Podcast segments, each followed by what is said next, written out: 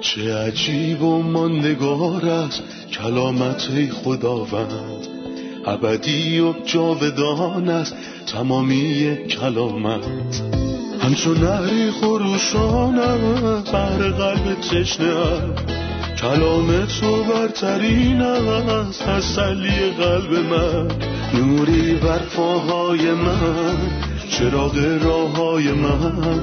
کلام تو شفا بخشد درد و رنج و زخم من. نپویی این کلام ساکن شد در قلب من.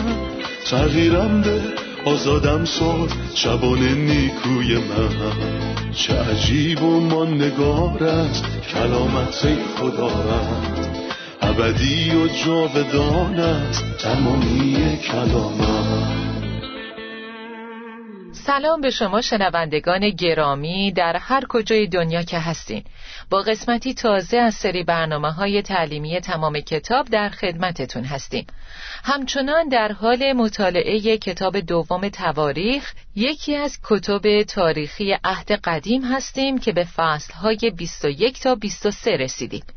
در قسمت قبل به جایی رسیدیم که یهوشافات از جنگ همراه اخاب برگشت و اخاب مرد و بعد از اون خداوند اونو نزد یهو پسر حنانی فرستاد که اونو توبیخ کرد و بعد با توبه قلبی بازگشت و نهضت عظیمی انجام داد و موآ و امون به جنگش اومدن اما اون به درگاه خداوند دعا کرد و خداوند بهش پیروزی بخشید.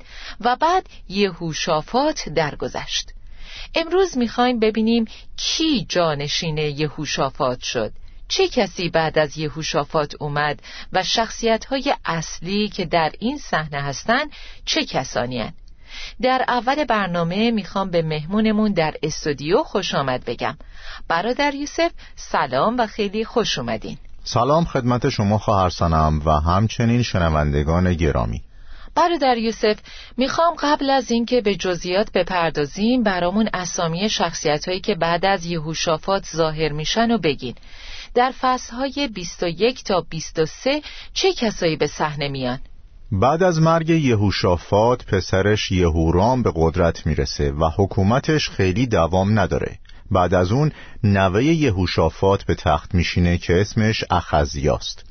حکومت اونم خیلی کوتاه بود و فجایع زیادی در اون زمان رخ داد. مادر اخزیا زن شیطان صفتی به نام اتلیا بود که برای مدتی به قدرت رسید تا زمانی که شخصی به نام یوآش از نسل داوود ظاهر میشه. بله من آیاتی از فصل 21 رو می‌خونم.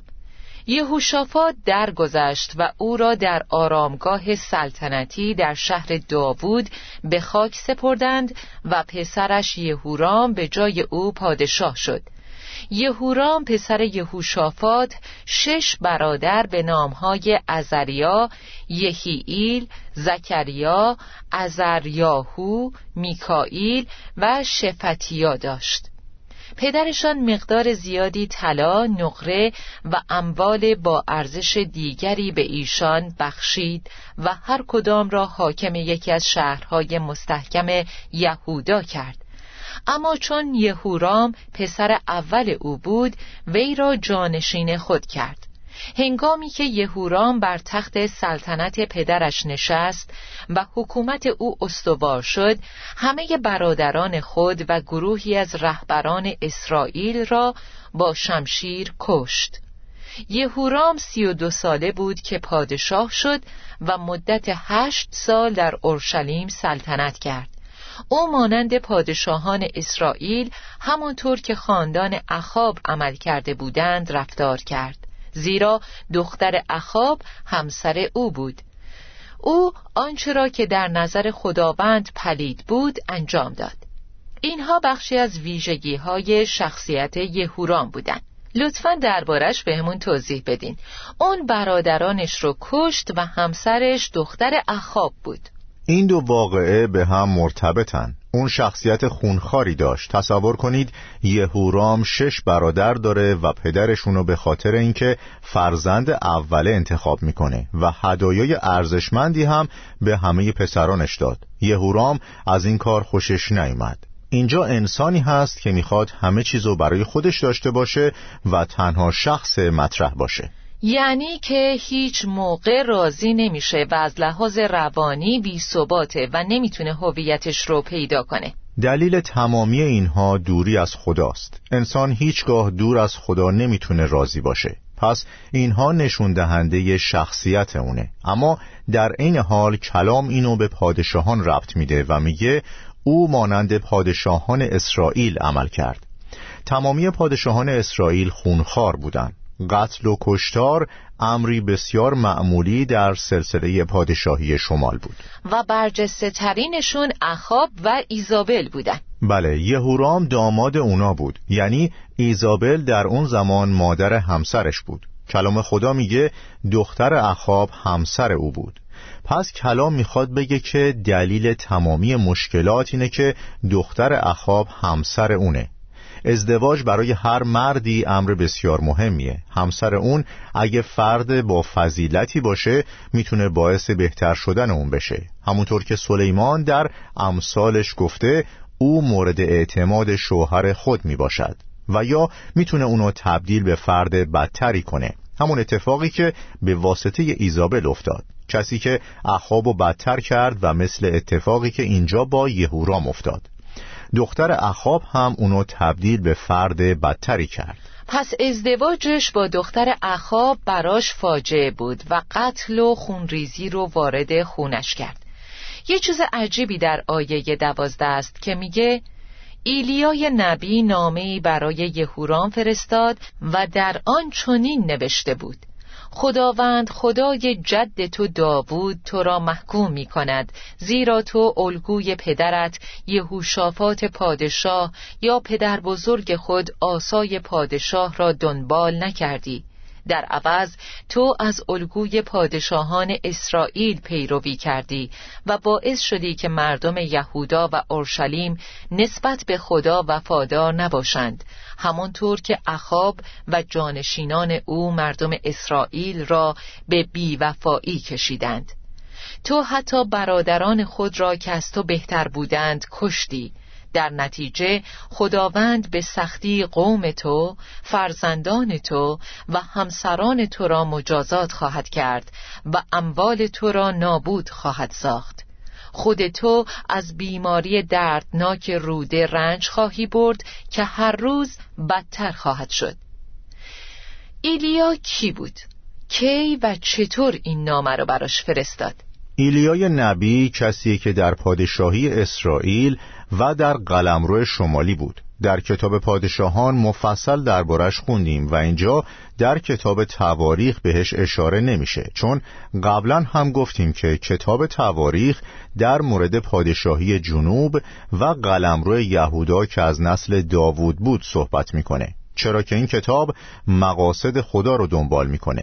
اما ایلیا نبوت می‌کرد و زمانی که اخاب در قلمرو شمالی بود خدمت می‌کرد. اون پیامبری بسیار قدرتمند بود یه نبی آتشین و بزرگ. و شگفتآور این که ایلیا در اینجا و در این صحنه قایبه چون تقریبا در سال هجدهم مرگ یهوشافات صعود کرد. اون به آسمان رفت و الیشع جای اونو در نبوت گرفت. بعضیا براشون سواله که آیا اون هین مرگ نامه نوشت؟ نه ننوشت. اما اون یه نبی بود و هیچ ایرادی نداره که از آینده خبر داشته باشه. انبیای بسیاری هستند که درباره آینده نبوت کردند. از جمله خود خداوند عیسی مسیح. درسته؟ به همین دلیل اتفاقی که اینجا افتاد دقیقا چیزی بود که ایلیا از قبل به واسطه نبوت می‌دونست که این وقایع قرار رخ بده. اون این نامه رو نوشت و برای جانشینش که به احتمال زیاد الیشع بود گذاشت. پس این یه نبوته. چرا ایلیا به اون نامه نوشت قبل از اینکه به آسمان سود کنه؟ چون داشت خودشو به آغوش اسرائیل میانداخت و مرتکب گناهانی شد که ایلیا باهاشون مخالف بود به همین دلیل براش این نامه رو گذاشت تا در زمان مناسب به واسطه الیشع نبی که جانشین ایلیا بود بهش برسه جالب اینه که هنوزم اعلانها و هشدارهایی رو از کتب انبیا دریافت می‌کنیم که هزاران سال پیش نوشته شدن بله درسته. در دوم تواریخ فصل 21 آیات 16 و 17 میگه که پسران یهورام به اسارت برده شدن. اما در فصل 22 آیه یک میگه که به قتل رسیدن. به قتل رسیدن یا اسیر شدن؟ خب خیلی ساده است. اول اسیر شدن و بعد از مدتی کشته شدن. اونها اول باید اسیر شده باشن و اون پادشاهان وحشی بعد از اینکه تهدیدهاشون تموم شد اونها رو کشتن. برادر یوسف وقتی به فصل 22 می‌رسیم اسامی زیادی می‌بینیم که حقیقتا دشوارن و شخصیت ها با هم قاطی میشن. پس ازتون می‌خوام در مورد این سردرگمی کمکمون کنین و درباره شخصیت های اصلی برامون بگین.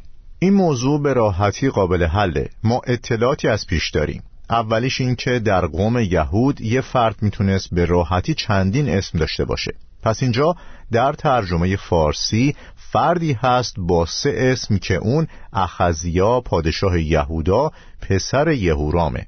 پس در این فصل نامش اخزیا و همینطور ازریاست. اما در فصل قبل بهش یهو آهاز هم می‌گفتن. پس وقتی می‌دونیم هر سه این اسامی یه شخص هستن خیلی راحت تره می‌فهمیم که اخزیا پسر یهورام پادشاه یهوداست. یه شخص دیگم هست که بهش یهورام یا یورام می‌گفتن. یورام و یهورام یه اسم با دو تلفظ متفاوته. اما این پادشاه اسرائیله. بله پادشاه اسرائیل و پسر اخاب. پس یکی پسر یهورام پادشاه یهوداست و بعدی یهورام پسر اخاب پادشاه اسرائیله. اینها دو شخصیتن که این فصل دربارشون صحبت می‌کنه. مادر اخزیا دختر اخاب بود. اون زن باعث شد که اون با قلمرو اسرائیل که خداوند و دوست نداشت در تعامل باشه چرا که اون شریر بود. اون با اونها همکاری کرد و تمامی شرارتهای اونها را انجام داد.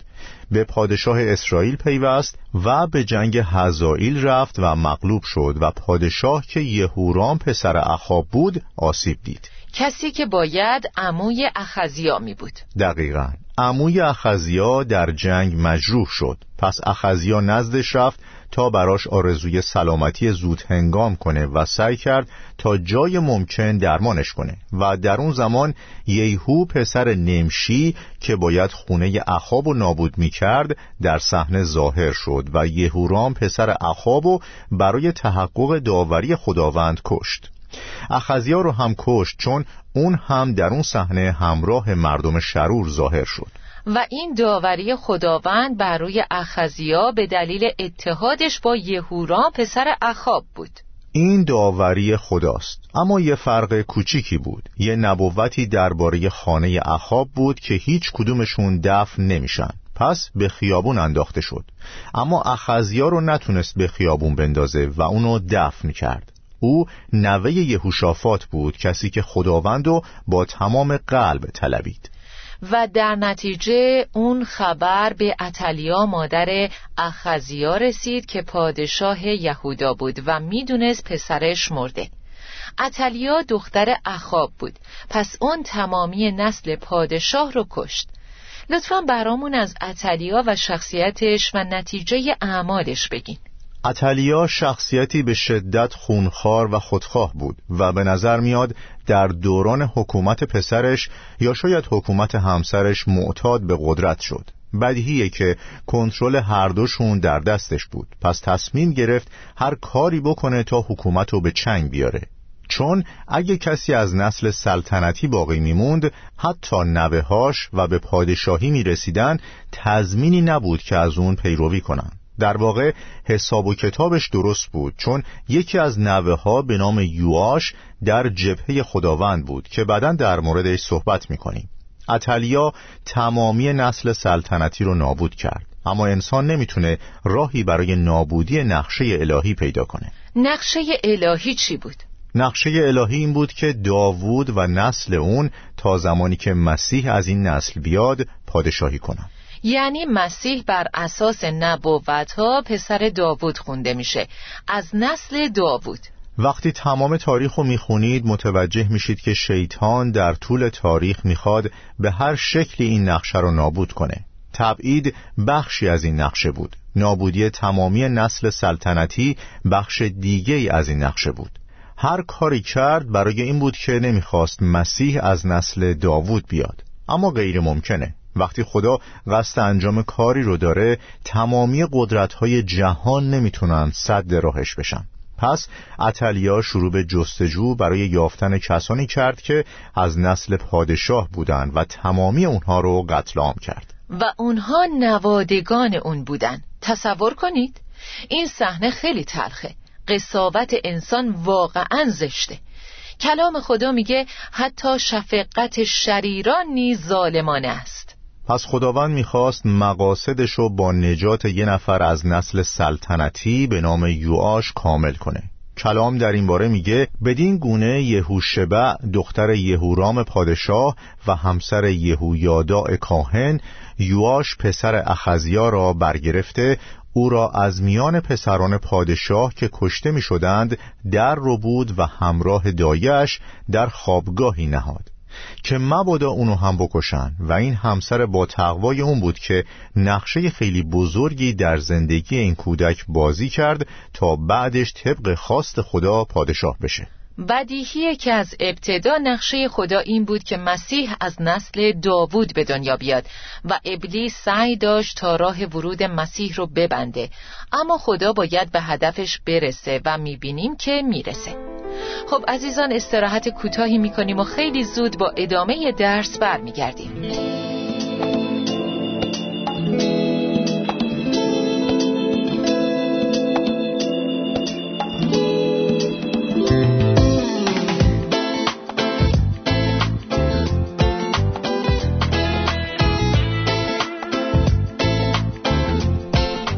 در یوسف گفتیم که اتلیا خیلی کارها کرد تا نسلی که مسیح از اون متولد می‌شد رو نابود کنه آیا شیطان تلاشای دیگه هم برای این هدف داشت؟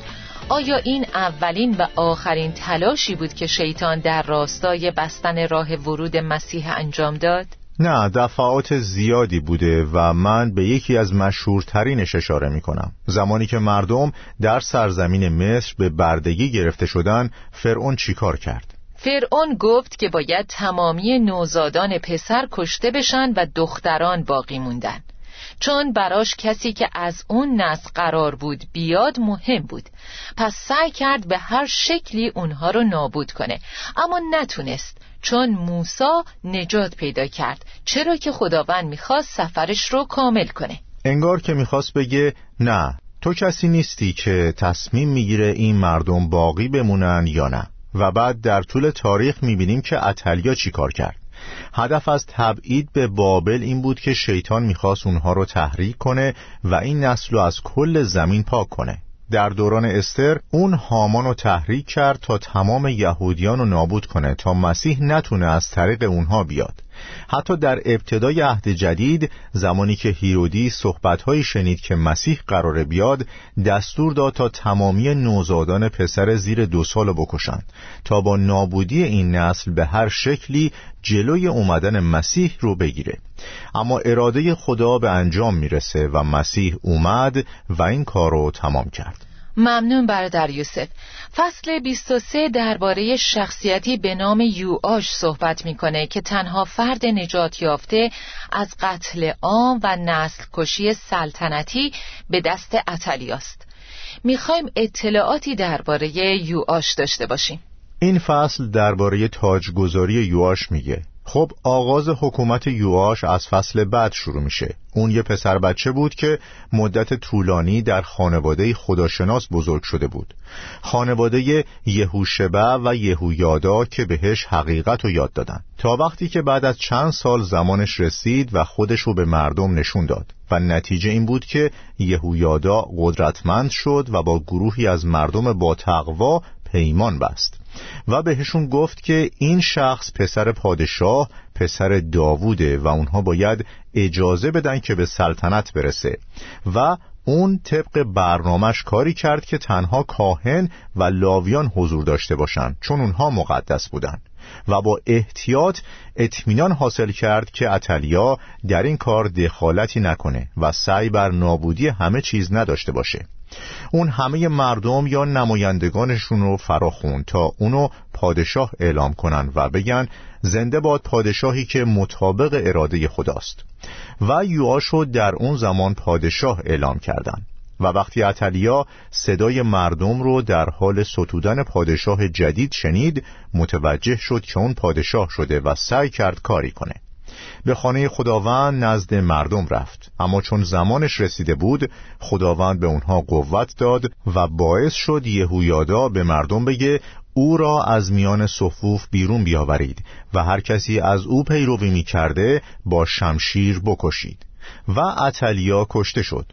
اون در خانه خداوند کشته نشد چون این اتفاق نمی‌تونست رخ بده بلکه خارج از معبد کشته و دفن شد. طبق خیانتی که به خداوند کرد. اتلیا کشته شد و در آیه 18 نوشته یهویادا نگهداری از معبد بزرگ را طبق سازماندهی داوود به کاهنان لاوی داد. همان گونه که داوود ایشان را سازماندهی کرده بود تا مسئول معبد بزرگ باشند.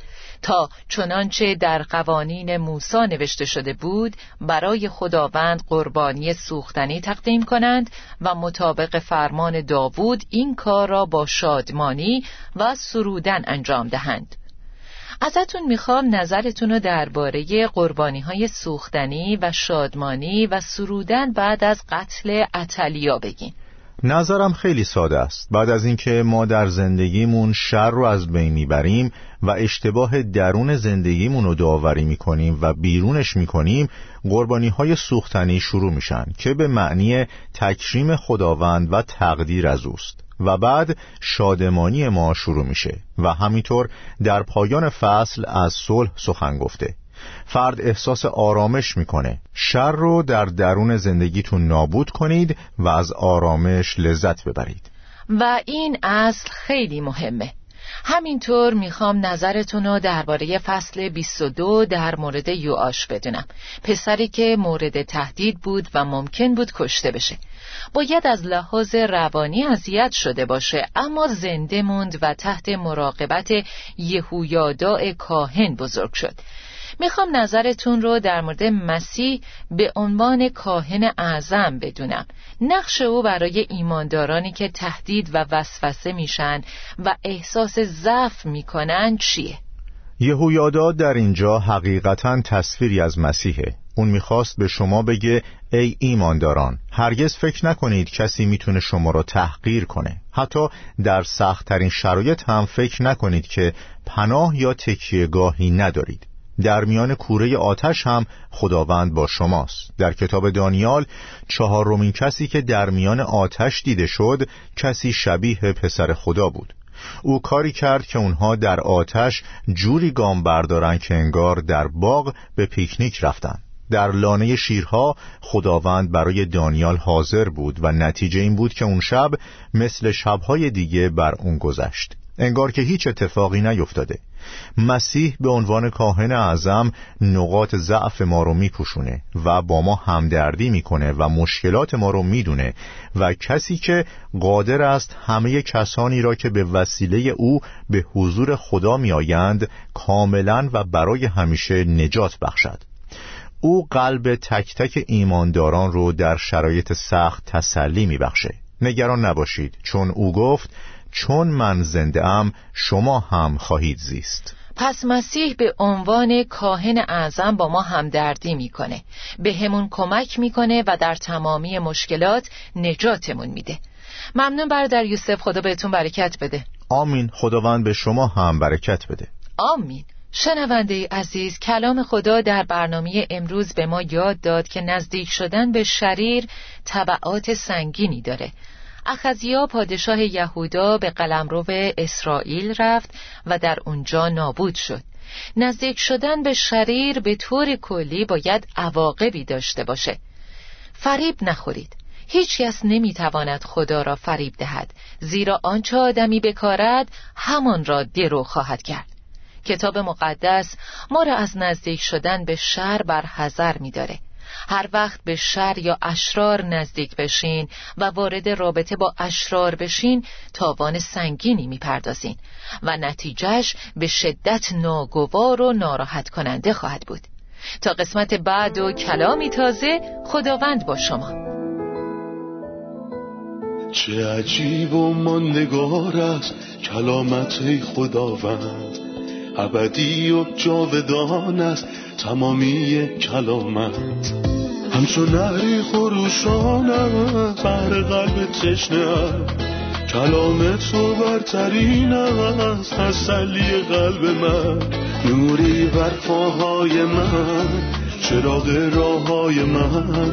کلام تو شفا بخشه درد و رنج و زخم من. نپوری این کلام ساکن در قلب من.